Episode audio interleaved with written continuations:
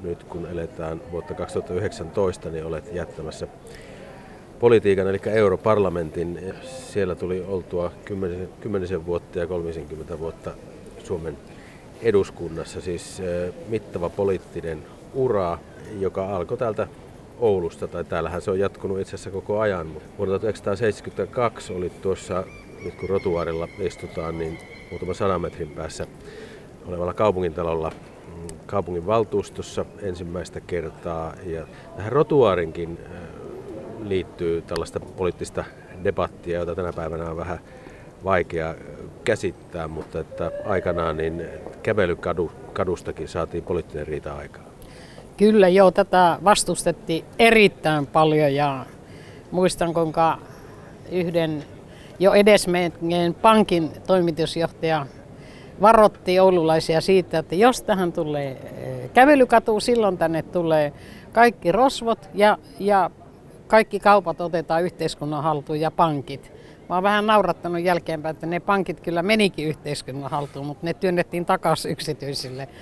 Eli tämä oli ihan semmoinen suuri ideologinen kiista Oulussa ja nyt luulenpa, että ei kukaan enää äh, ajattele sillä tavalla päinvastoin kävelykatua yrittää laajentaa tuonne torin päin ja aina vaan saada uutta ohjelmaa ja kivaa viritystä tänne. Se ei ole mikään sellainen puoluepoliittinen kiistakapula tänä päivänä. No ei ole, mutta silloin se oli kyllä tosi kova. Samaten pyörätiet oli kyllä ja olin itse silloin neuvottelemassa äh, Demarien puolesta budjettia ja silloin kyllä aina äh, oli kova kamppailu siitä, että saadaanko lisää varoja pyöräteiden kunnostamiseen. Nyt tätäkin pidetään sitten pyöräteitä tämmöisenä oululaisena hyvänä asiana. Jos tarkastellaan tätä 50 vuoden periodia, minkä siis olet ollut aktiivisesti politiikassa mukana, niin lähdetään sieltä vuodesta 69 ja 70-luvun alusta meillä oli hyvin politisoitunut yhteiskunta. Kouluissa, ihan sanotaan nykyisellä yläasteella, niin siellä, siellä jo oli niin kuin ankaraa poliittista kilvoittelua ja meillä oli kouluneuvostot ja teiniliitto ja siihen liittyy monenlaisia semmoisia asioita, että suomalainen yhteiskunta oli, oli aika erilainen niin kuin poliittisessa mielessä kuin tänä päivänä. Kaikki nuorisojärjestöt, eri poliittisten puolueiden nuorisojärjestöt kilvoittelivat siitä, että kuinka edistyksellisestä ollaankaan. Miten sä muistat tämän ajan?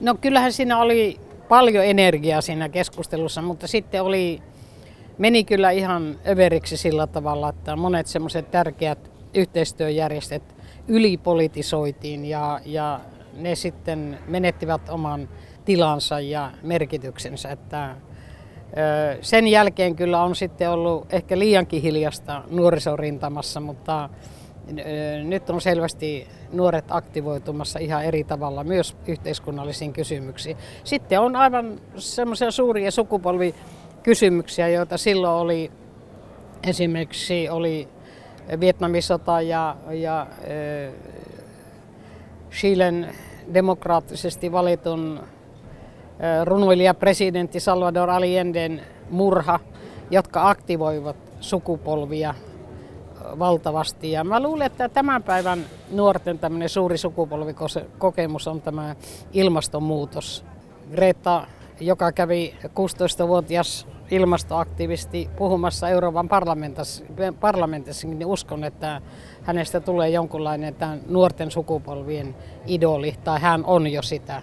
Et kyllä suuria kysymyksiä on tänä päivänä erittäin paljon. Siinä ehdottomuudessa, millä varsinkin monet nuoret käyvät tätä ilmastopoliittista keskustelua, niin, niin se on sukua sille, sille tavalle, millä silloin 50 vuotta sitten keskusteltiin nuorisopolitiikasta, että esimerkiksi tämä episodi, josta, josta kilvoteltiin siinä, että miten niin koululaiset, koululaisia voitaisiin parhaiten lähestyä ja vaadittiin jopa koululaisille palkkaa, niin mm. tuota, se, on, se on ihan kuvaava.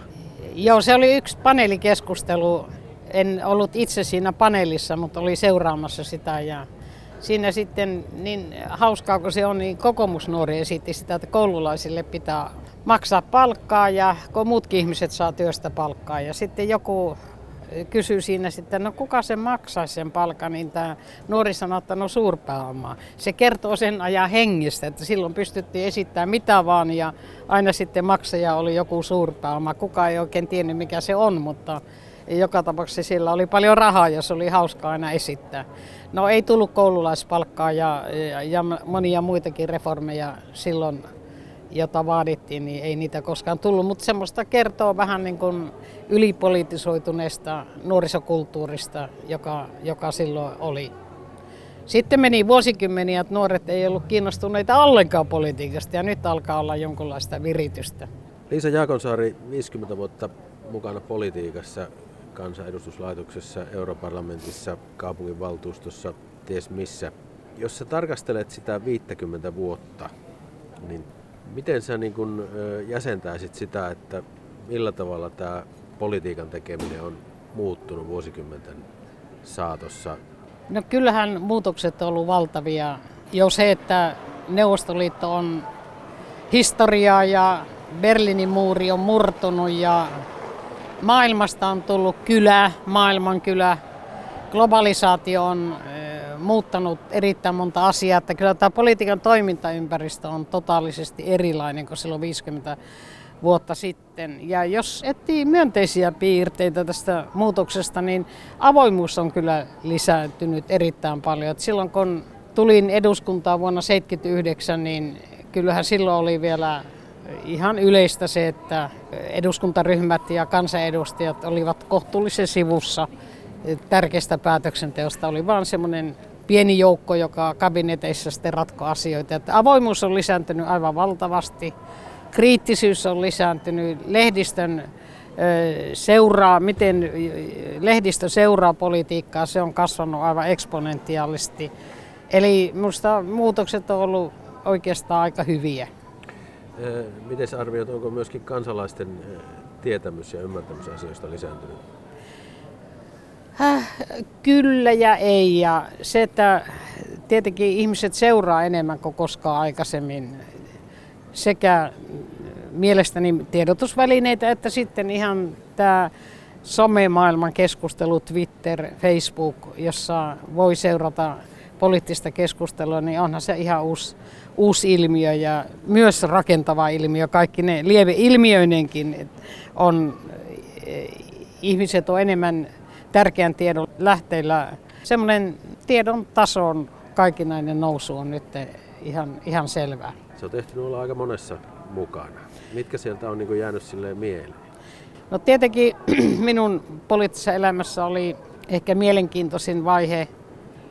Vaikein vaihe oli ilman muuta työministeriajat, jolloin oli korkea työttömyys ja saatiin työttömyys laskemaan itse asiassa Euroopan nopeinta tahtia. Sitä käytiin ihan ihmettelemässä muualta, että onpa hyvä vauhti ja se oli kyllä suuri ponnistus.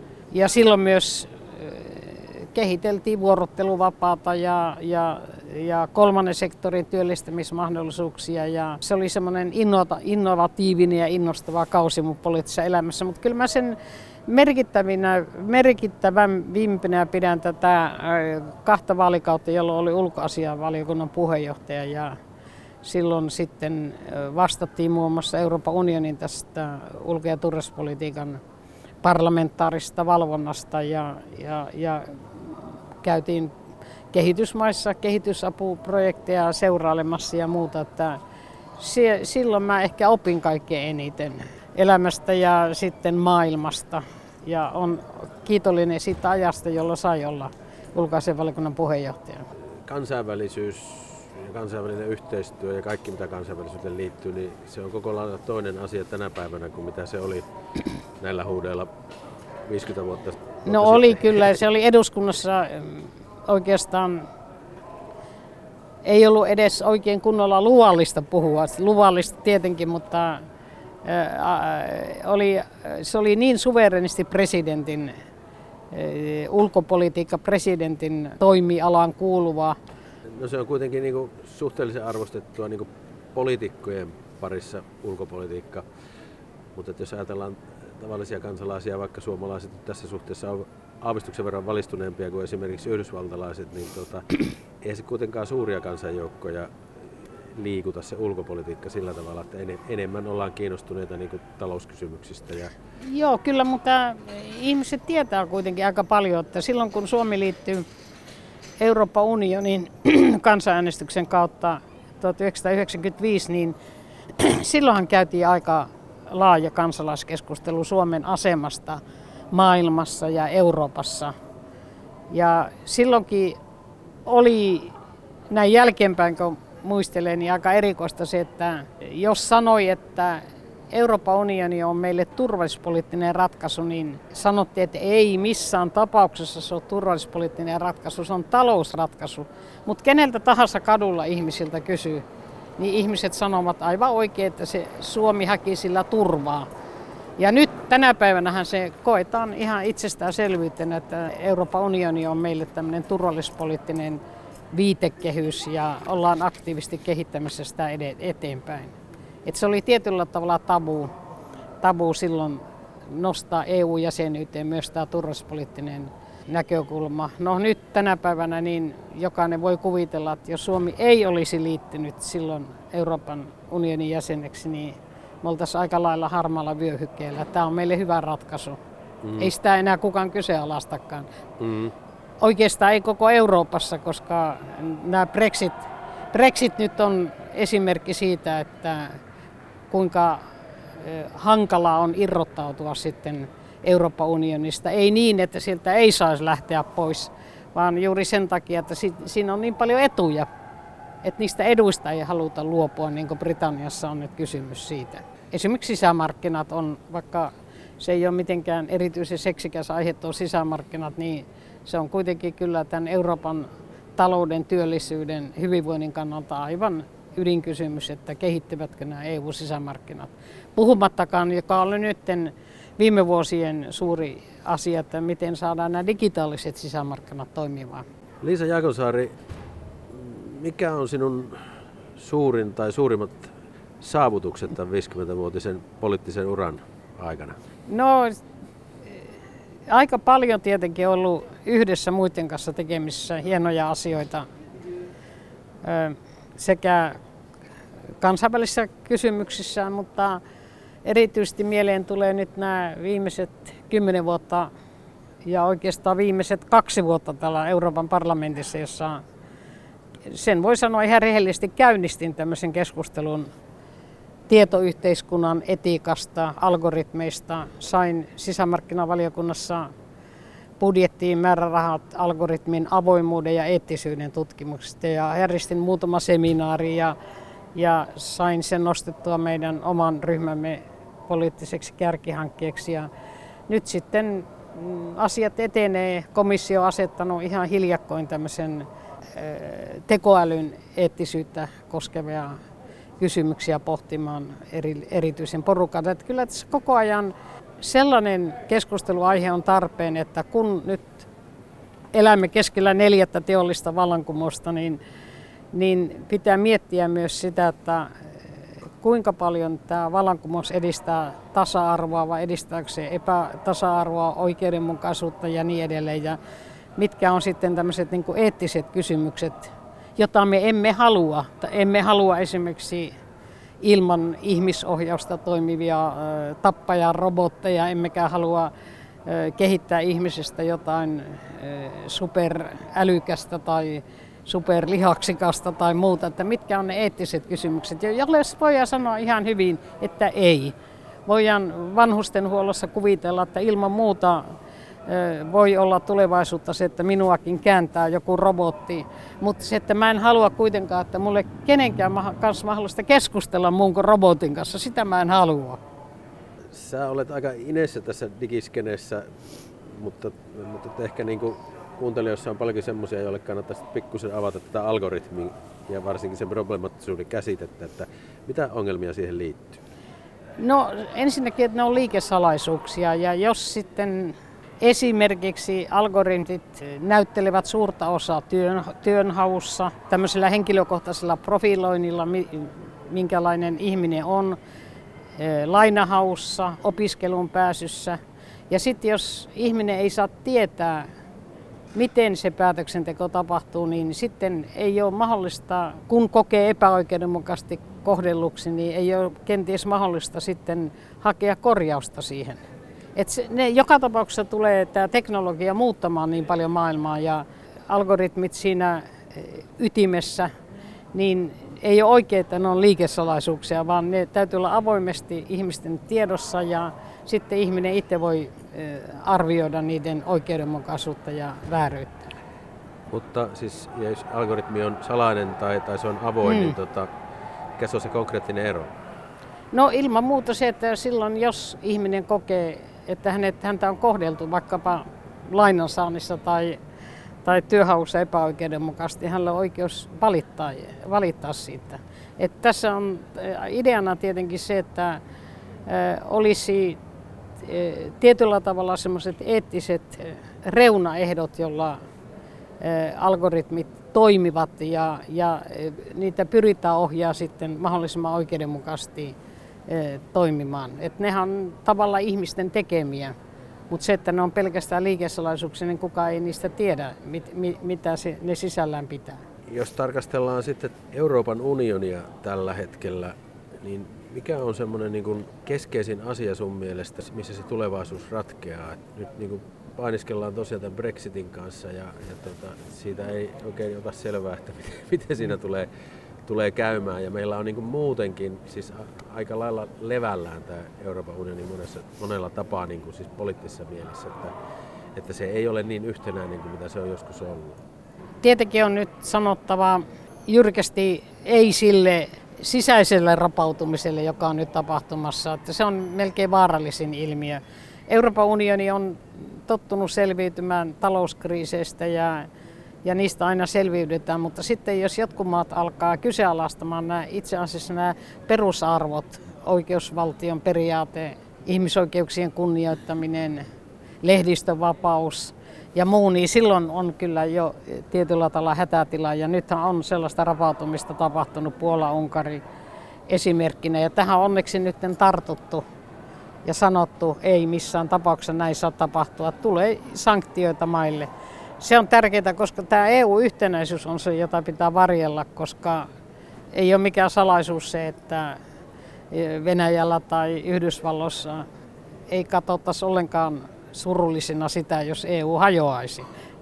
He, heidän mielestään on helpompi yksittäisten maiden kanssa toimia kuin tämmöisen Euroopan unionin, jota ne ei oikein ymmärrä, mikä se on, niin tietenkin se heikentää sitten koko unionia, jos tämmöinen rapautuminen tapahtuu ja, ja siksi tästä yhtenäisyydestä on pidettävä tosiaan vahvaa, vahvaa huolta. Se on tärkeää ja sitten no, on, vielä kerran sanon nämä digitaaliset sisämarkkinat, koska ne on, se on ö, uusien työpaikkojen syntymisen kannalta erittäin tärkeää. Että nythän tiedetään se, että Yhdysvalloissa ja Kiinassa digitalisaatio seurauksena on syntynyt valtavasti isoja jättejä ja pieniä yrityksiä. Eurooppa on jäänyt tässä jälkeen juuri sen takia, että kaikilla 28 kesämaalla erilaiset eh, tietosuojaan, tekijäoikeuksiin muun liittyvä lainsäädäntö. Nyt, tätä on sitten nyt tehty viimeisen viiden vuoden aikana ja mä luulen, että pian näkyy niin kuin positiivisena kehityksenä. Maailmantaloudessa tapahtuu heikkenemistä selvästi nytten ja muitakin pieniä synkkiä pilviä olemassa, että siksi tähän mahdollisimman hyvään talouteen pitää pyrkiä ja sitä kautta sitten löytää niitä uusia kasvualoja. Ja, ja tietenkin sitten se elämän ja kuoleman kysymys, eli tämä ilmastonmuutos, jossa Eurooppa on ollut edelläkävijä. Ja, ja uskon näin, että niin Suomessa kuin Euroopassakin syntyy myös uusia työpaikkoja, uutta kasvua juuri hiilineutraalin talouden puitteissa, jos näin halutaan. On jo syntynytkin. Et se on niin kuin mitä nopeammin tähän tartutaan, sen paremmin siitä pystytään myös taloudellisesti ja työllisyydessä hyötymään. Tota, miten erilaiselta se politiikka ja maailma näyttää Europarlamentista käsin verrattuna siihen, miltä se näyttää Arkadianmäeltä tai, tai sitten tuota ihan valtioneuvostosta? No sinänsä politiikka on ihan samaa, eli se on semmoista kompromissien taidetta. Oikeastaan vielä enemmän siellä Euroopan parlamentissa, jossa ei ole tämmöistä hallitus-oppositioasetelmaa, että siellä kompromisseja haetaan koko ajan ja, ja myös, mutta siinä tietenkin on suuria eroavaisuuksia, että onhan kun eri mailla on erilainen historia ja erilaiset poliittiset olosuhteet ja joku muut, niin se on jotenkin vaativampaa ymmärtää monesti niitä kannanottoja, mitä joistakin maista tulee. Miten Liisa Jääkösaari sun mielestä tasa-arvo ja naisten asema on tämän 50 vuoden aikana, minkälaisia jättiaskelin se on mennyt Suomessa eteenpäin? No kiitos äänestäjien, se on mennyt erittäin paljon eteenpäin. Että vaalivaalilta tulee enemmän naisia eduskuntaan, europarlamenttiin, mutta kyllähän se vielä on näin, että sitten kun mennään sinne päätöksenteon ytimiin, niin kuin näkyy nytkin monissa Suomenkin tapahtumissa, niin hyvä veliverkosto päätöksenteossa edelleenkin läsnä. Että kyllä tuota, naisten, naisten pitää vain ottaa niitä politiikan aloja haltuun, jotka ovat tuntuneet aikaisemmin vähän vierailta, niin kuin ulko- ja turvallisuuspolitiikka, veropolitiikka, ja, ja sitten ei niin, että olisi joku sosiaali- ja terveyspolitiikka vähäarvoisempi, ei suinkaan, mutta myös nämä harvemmin, harvemmin naisten halussa olleet alueet on hyvä, hyvä ottaa haltuun. Että kokonaisuutena sanoisin, että hyvää suuntaa, mutta koko ajan on aina vaara vaanimassa, että otetaan askeleita taaksepäin. Kun ihmisiltä kysyy, että mitä Liisa Jaakosaarista tulee mieleen, nyt en puhu Liisan listasta enkä, mm. enkä, enkä taistelusta niin kuin työministerinä. Niin jo. Aika usein sinut mielletään huumorintajuiseksi ja, ja tuota, vielä semmoiseksi naispolitikoksi, joka pystyy nauramaan myöskin itselleen. Mistä sä luulet, että ensinnäkin allekirjoitatko tämän ja, ja tuota, jos, niin mistä luulet, että se, se kumpuaa? No kyllä mä allekirjoitan ja ehkä juuri se, että näkee joissakin asioissa myös koomisia piirteitä, niin on auttanut jaksamaan ja kestämään näin pitkäänkin, että mä en ole kyllästynyt enkä muuta. Se on vähän niin kuin, että ihminen selviää erittäin hankalista olosuhteista, jos se huomaa niitä koomisia piirteitä, joita aina joihinkin suuriin vaikeuksiin liittyy. Että kyllä huumori on mulle semmoista varmaan isän perintöä ja, ja auttanut mua selviytymään aika paljon. Ja, voi, ja itselleen nauraminen on tärkeää. Ja myös virheiden tunnustaminen ja eikä hirveän tärkeäksi itsensä noteraaminen. Kerropa joku muka, jonka olet tehnyt. No en kehtaa kertoa, no niin. En, en viiti palauttaa ihmisten mieliin. Itsellä tulee niinku se hauskoja tarinoita sun lapsuudesta mieleen tästä tarkoituskirjasta, mutta toisaalta siellä on myöskin niinku tiukka analyysiä yhteiskunnasta ja esimerkiksi Elvis Preslin ja Akuankan roolista Suomen lännettäjänä. Joo, kyllä se oli mulle. Akuankka oli lapsena, mä joka, se tuli silloin kerran kuukaudessa ja mä aina Raksilassa portailla oikein odotin edellisenä päivänä jo se tulee. Ja sitten siellä itse asiassa mulla taitaa olla vieläkin se tallella, se on aika arvokas lehti, se on sellainen 50-luvun akuankka, jossa karhukopla tanssii ripaska ja puhuttelee toisiaan tovereiksi. Että siinä oli vähän semmoista kylmäsodan henkiä, että siinä yritettiin antaa huono kuva sitten Neuvostoliitosta ja ehkä samalla sitten vasemmista ylipäätään. Mutta se, että kerran tosiaan semmoisessa herraseuroissa keskusteltiin siitä, että ketkä ovat lännettäneet Suomen. Ja siellä sitten tietenkin lueteltiin tärkeitä ulkopoliittisia vaikuttajia pitkä rivi, niin minä sanon, että kyllä se on Aku Ankka, että, että ainakin mulle se merkitsi semmoista, myös semmoista amerikkalaista unelmaa, että joskus pitäisi käydä, päästä käymään tuolla Amerikassa. Ja siihen liittyy semmoinen tarina, että kun asun tuossa Raksilassa, niin vieressä oli kansantalo, jossa näytettiin neuvostoliittolaisia elokuvia, jotka oli muuten lasten elokuvat, oli erittäin hyviä, mutta sitten oli myös sitä kauheaa propagandaa kyllä aika paljon. Ja mä tulin sitten innostuneena kotiin, kun siellä tuli semmoinen muutos, että ei, ei saa enää tulla katsoa lasten elokuvia, jos ei liity pioneereihin. Ja sitten mä tietenkin liityin heti ja tulin kotiin ja meillä oli naapurissa sitten naapurin täti kylässä ja sanoi, että jos liittyy pioneereihin, pääse koskaan Amerikkaan.